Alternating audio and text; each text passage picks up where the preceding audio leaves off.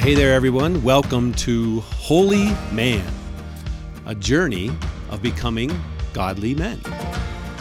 You know, no matter if we are sons or husbands, dads, grandfathers, or just any regular guy out there, we are going to try to figure out how God would want us to live on this journey called life. None of us have it all figured out. So let's dig into God's Word and wrestle with God's Word as we try to become who God created us to be, specifically, holy men.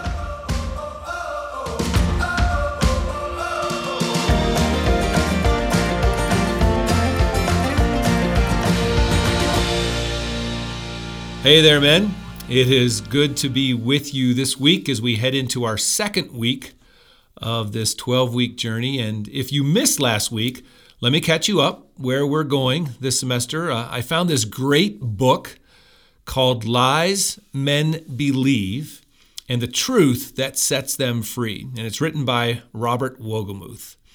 It's basically the understanding that Satan has done a bang up job of feeding us lies over the years and and he, he, his longing is to get us to live in a way that is not our best life. Living within god's truth is the best life.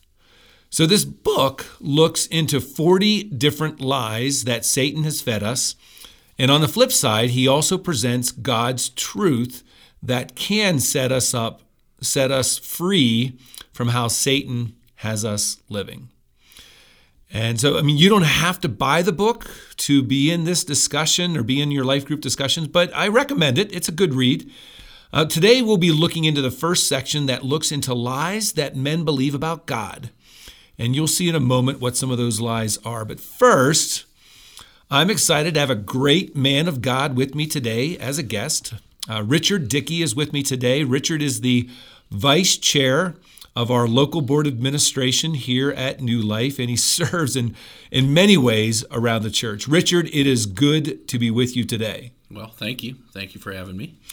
Yeah, and, and Richard, you know, just to give the guys a little bit of understanding about you, uh, just tell me how long have you been a Christian, and what has that journey been like?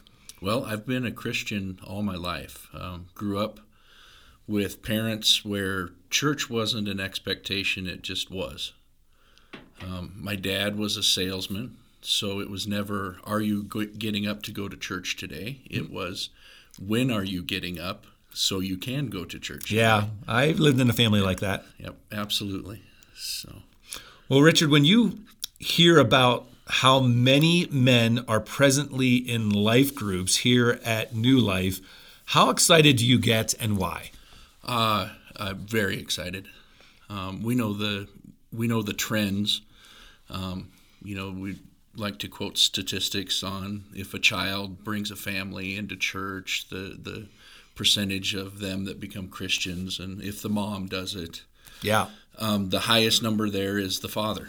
It really so is. So, I think um, I think a lot of the problems in the world today are caused by men, and I think a lot of the solutions for those problems Agreed. are men.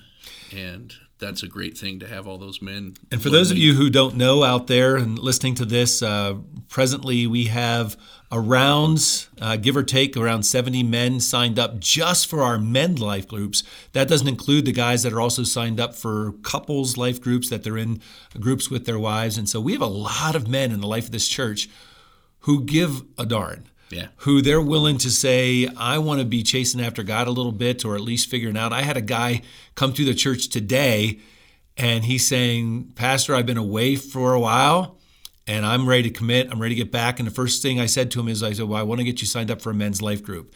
And he said, I am in. Help me. Let's look. And so we looked at the schedule together and he's ready to sign up. So it's it's so cool to hear men hungry for getting into groups where they can talk about their faith with other men. Iron sharpens iron. We know that's important to us. Absolutely. So, well, Richard, let's jump into uh, again. We're talking about lies that men believe about God, and there are five that we're going to look at tonight. We'll look at a couple of them a little bit more in detail than the other ones, but there's some good ones here that, and we're going to look at the truths in the in this as well. Uh, but the first one that we're going to look at here is God is not a whole lot different from me. God is not a whole lot different for me. And when I first saw this lie, I was surprised. I mean, I, I wondered, is this really a thing that some men think that they are equal to God, the, the creator of the universe? And, and then I read what the author wrote about, and it made more sense to me.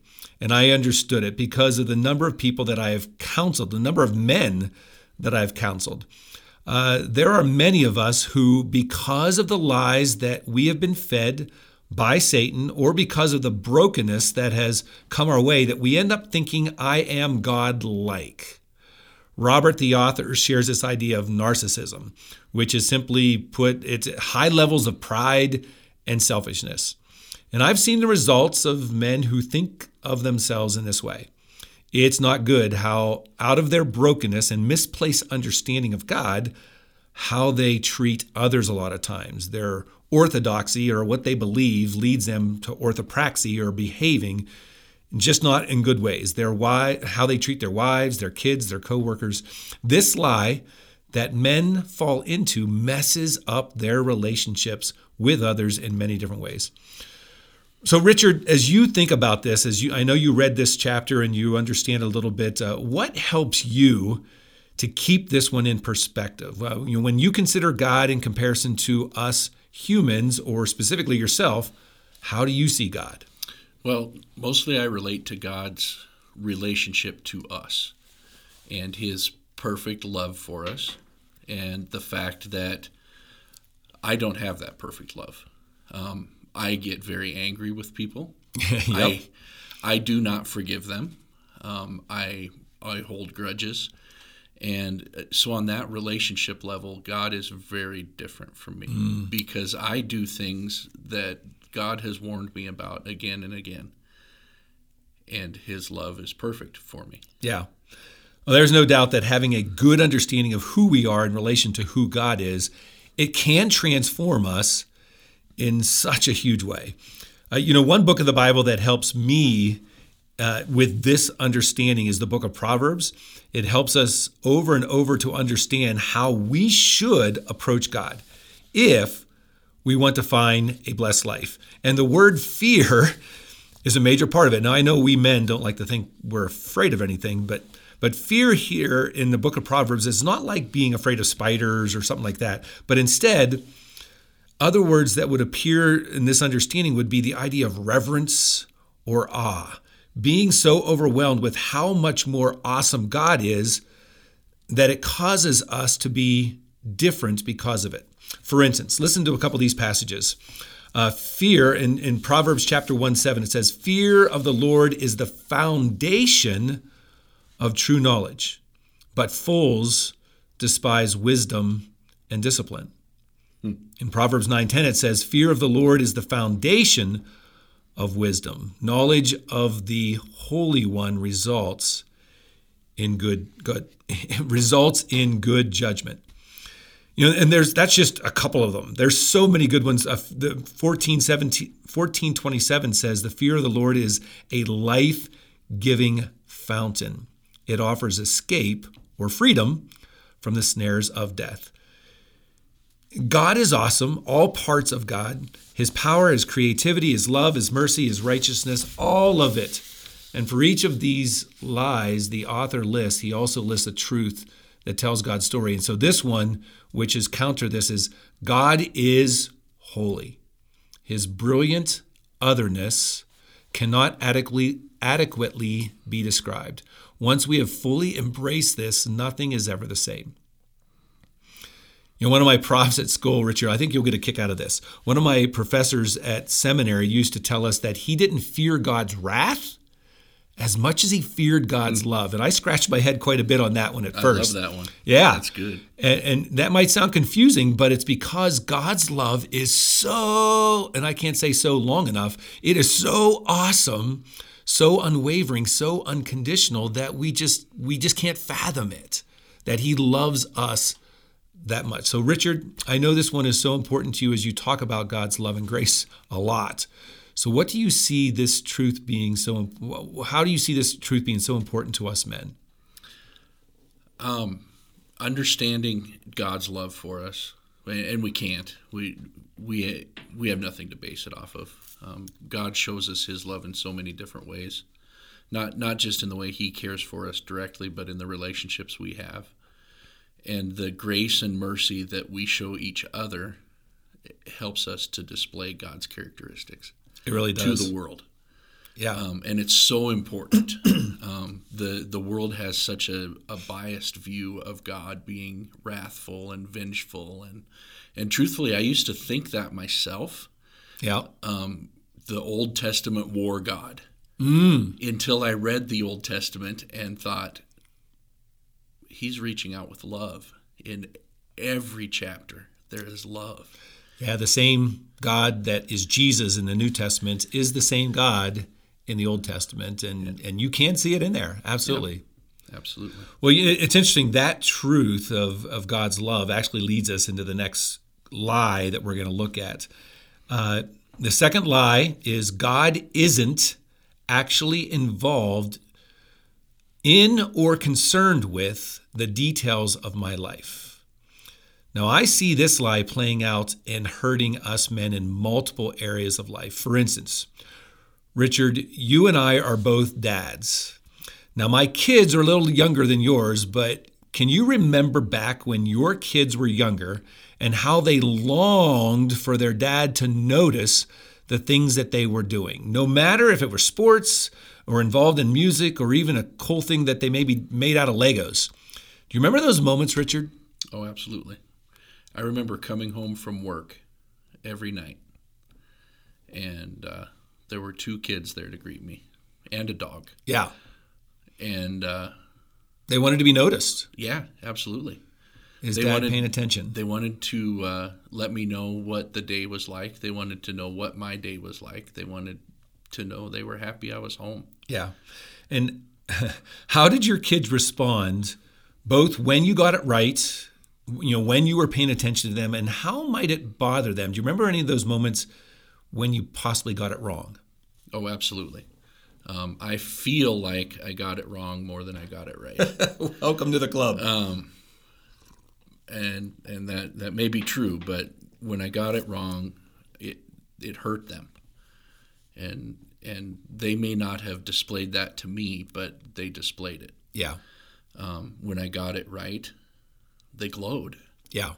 Absolutely. Was, I was just at a second grade musical concert here this evening, and you know, Daniel was in this group. He was singing his songs, and you know, his eye contact with mommy and daddy was just constant, just wanting to notice were we seeing him? Were we paying attention to him? And and so that's just an example of that. Now, if we translate those thoughts to our heavenly Father, if a man was fed the lies that his father doesn't care about the details, what could that do to a man?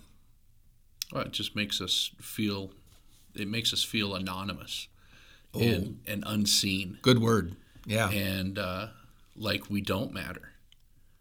Um, I, I think I think the beauty of of the world is shown in the ways that we all work together to make civilization happen. Mm. So I there's not an unimportant job that's being done. Every job out there is important. Yeah and we tend to shine light on the more glorified ones. But if that guy isn't at McDonald's, I don't get to eat lunch. That's right. Life is important no matter where you are. We all have a purpose. I think we talk about this a lot at New Life that we believe that God has created us on purpose for a purpose.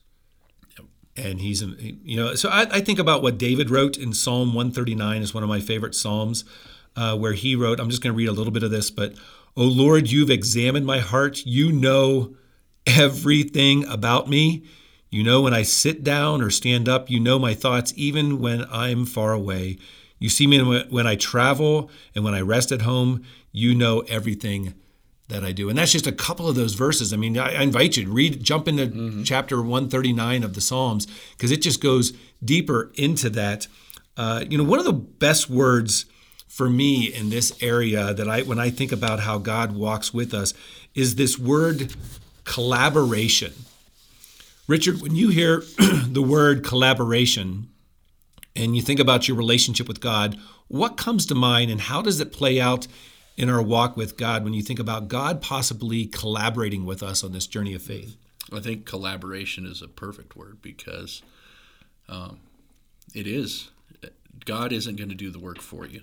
He gives us free will. Right. Yeah. You you you are going to be inspired to do things, and you have to do them. Yeah. Um, it's a lot like tithing. So if I give mm-hmm. a little bit of money, the God is is faithful to us to return blessings to us in tithing. And it's weird how it works. Yeah. But it's a promise. It's there. It's a faith thing. It's, it's trusting yeah. God with all of our resources. Yep, absolutely. Yeah. You know, this this idea of collaboration for me, it's you know, I think about when I'm born that I have a blank book in front of me. There's no writing on the pages yet. And and it's my autobiography. And God longs to help me co-author my book, my my life story. And he helps me write that story together as I walk with him in faith.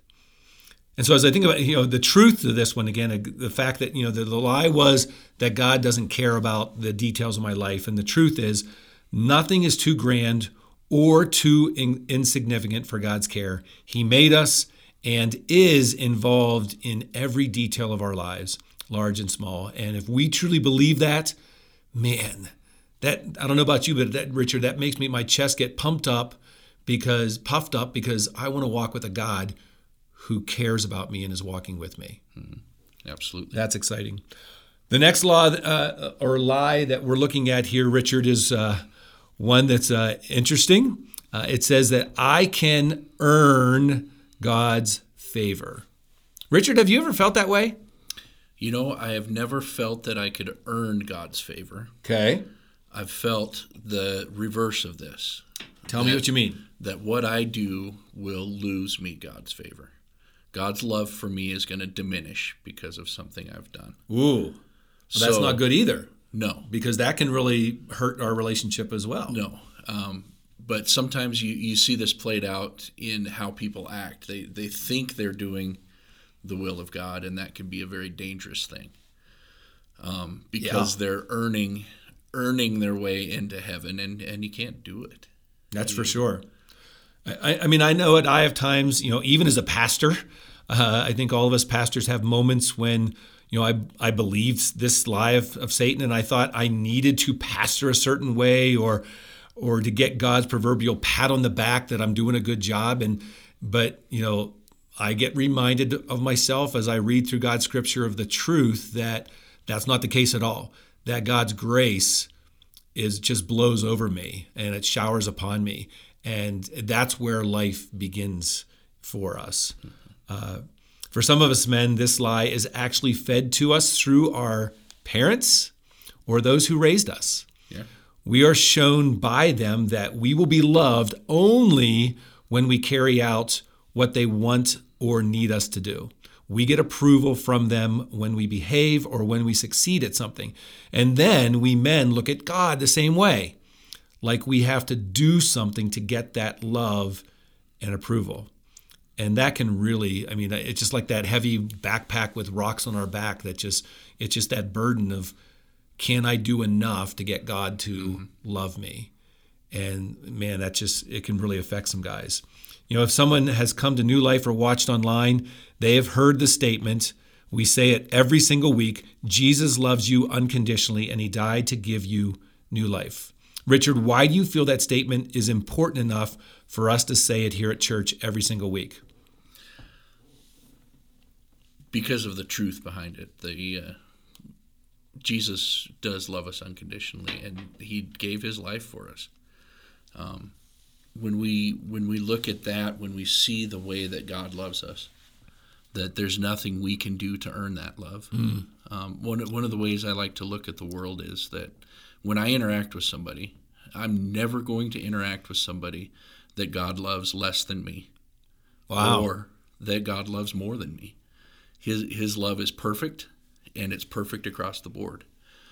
And so when we you know, you mentioned that heavy burden of trying to do things. Yeah. if we flip that on its head and we see what a privilege it is to serve the creator of the universe Who loves us unconditionally. who loves us unconditionally and we can't win favor from him but we can serve him with a heart that wants to see the world that he wants to see That's that so looks huge. at every person and and wants them to know the peace and the love and, and the joy of of that relationship with Jesus And if we see our Father in heaven from that perspective, man, that can just free us. It brings freedom. yep And that because it's a truth and it sets us free to live differently, to interact with other people differently. yep You know, Ephesians chapter 2, verses 8 and 9 says, God saved you by his grace when you believed. And you can't take credit for this, it is a gift from God. Salvation is not a reward for the good things we have done, so none of us can boast about it. It starts with grace, Absolutely. and it ends with grace. And that's if that's what we believe about God, it does change our perspective. So the truth that our author shares in here that offsets this, we cannot earn God's approval. We can only receive his undeserved favor. And something that I'm going to add to that is because this is what I try to teach my kids that this is my love for them and it's God's love for them, that there is nothing that I can do to make God love me more, and there is nothing that I can do to make God love me less. I agree completely That's huge. Okay, on to number four, Richard. This is another good one. Uh, it's one, one that uh, I've seen before. There are many ways to God. And every time I see this one or I hear this one, I've been a pastor, I've heard it many times before. Uh, you know, it reminds me back when Karen, we weren't, Karen and I weren't even married yet. I'm not sure if we were engaged yet, but uh, it was my first church where I was kind of the assistant pastor part time. And Karen was just in a Sunday school class this one Sunday morning. And the guy in that class, teaching the class, leading the class, put God at the top of this chalkboard or whiteboard, and then he drew lines down to all these different religions, Christianity being one of them, and he shared this understanding that all these different ways can lead to God. And Karen, I still remember Karen came out of the class in tears because she had to, in church, in a Christian church, she had to fight for what she believed to be true. That what we believe to be true, that there is one way, and that is Jesus is the way, the truth, and the life. Uh, so, Richard, you know, as we look at this one, I have a question for you. Uh, this is something that this tolerant world struggles with this idea for with Christianity, and Satan has fed this lie a lot. So, Richard, I want you to help me understand this a little bit from your perspective. I know you have a great analogy here that you want to share with us. How does this play out in your mind? So there's a lot of discussion and a lot of truth going around. Your truth, my truth, their truth. Yeah.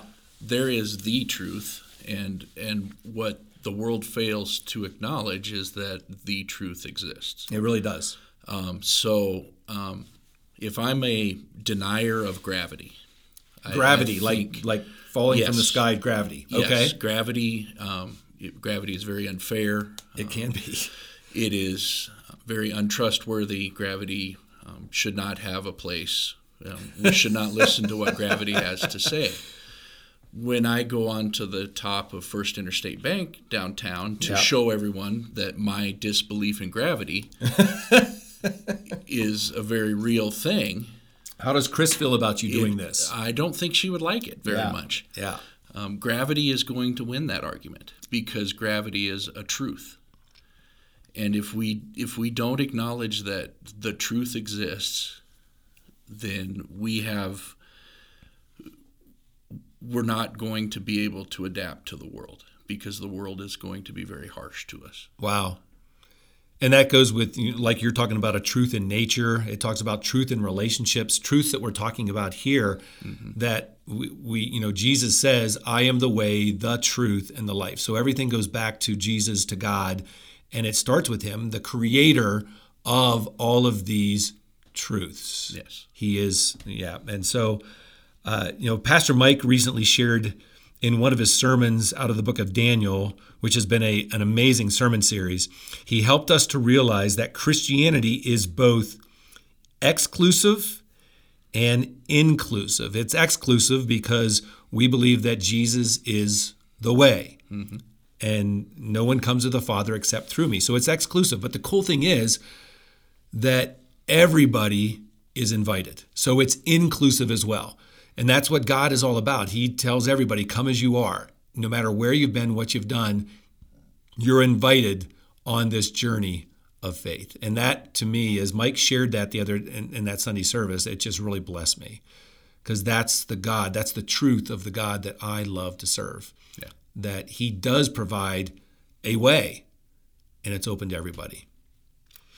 So Richard, the truth then, this, this one is Jesus Christ is our only way to God. And that is an exclusive truth, but man, it's inclusive as well. Yeah, it's open to anyone. Anyone. Which leads us to the church.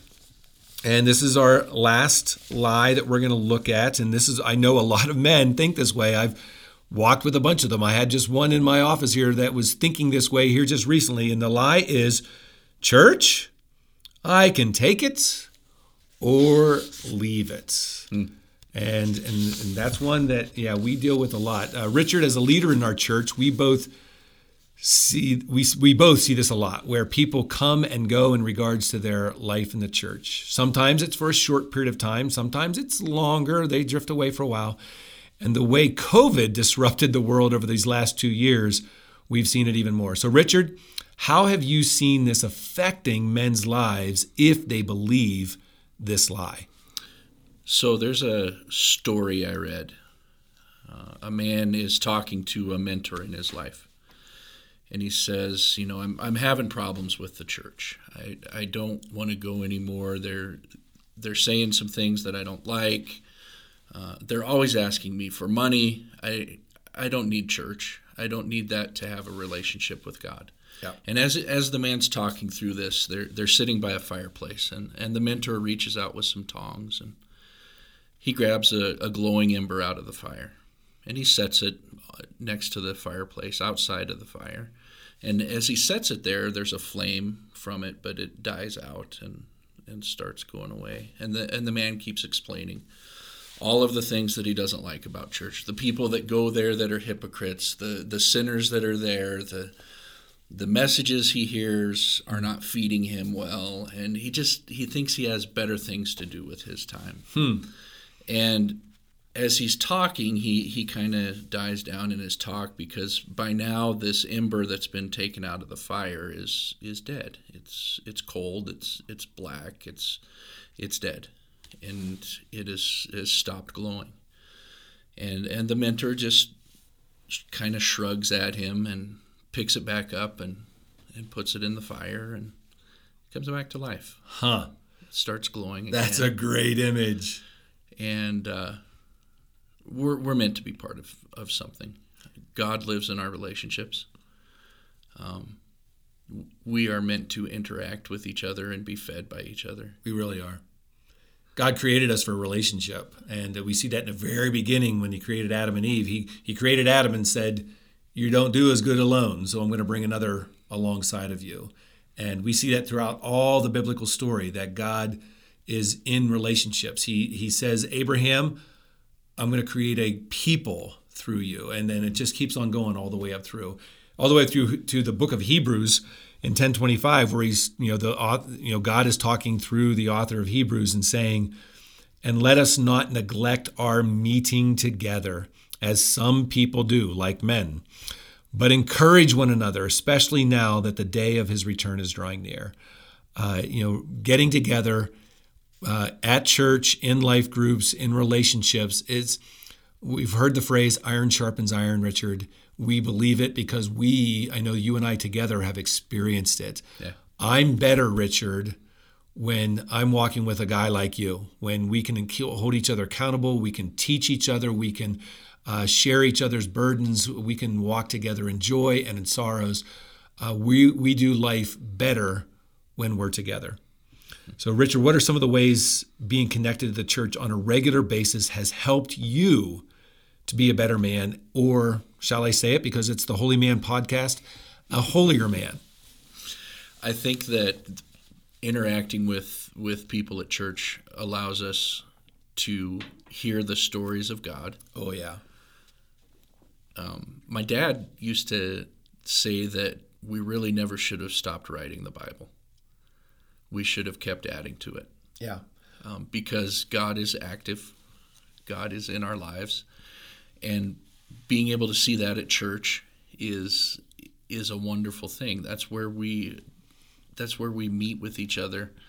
Uh, we we're called to go out into the world, We really are. and and church is our time to come back together and to refresh and to recharge, and maybe here's some different ways that work that of, of interacting with the world, and and that's what that's how it helps. Um, just those different perspectives and, and being able to have the talks with with uh, different points of view and and be able to work through those things in that environment. You know, there's no doubt, Richard, that God shows up in our own individual lives. When I'm at home in my chair where I do my devotions, I encounter God there.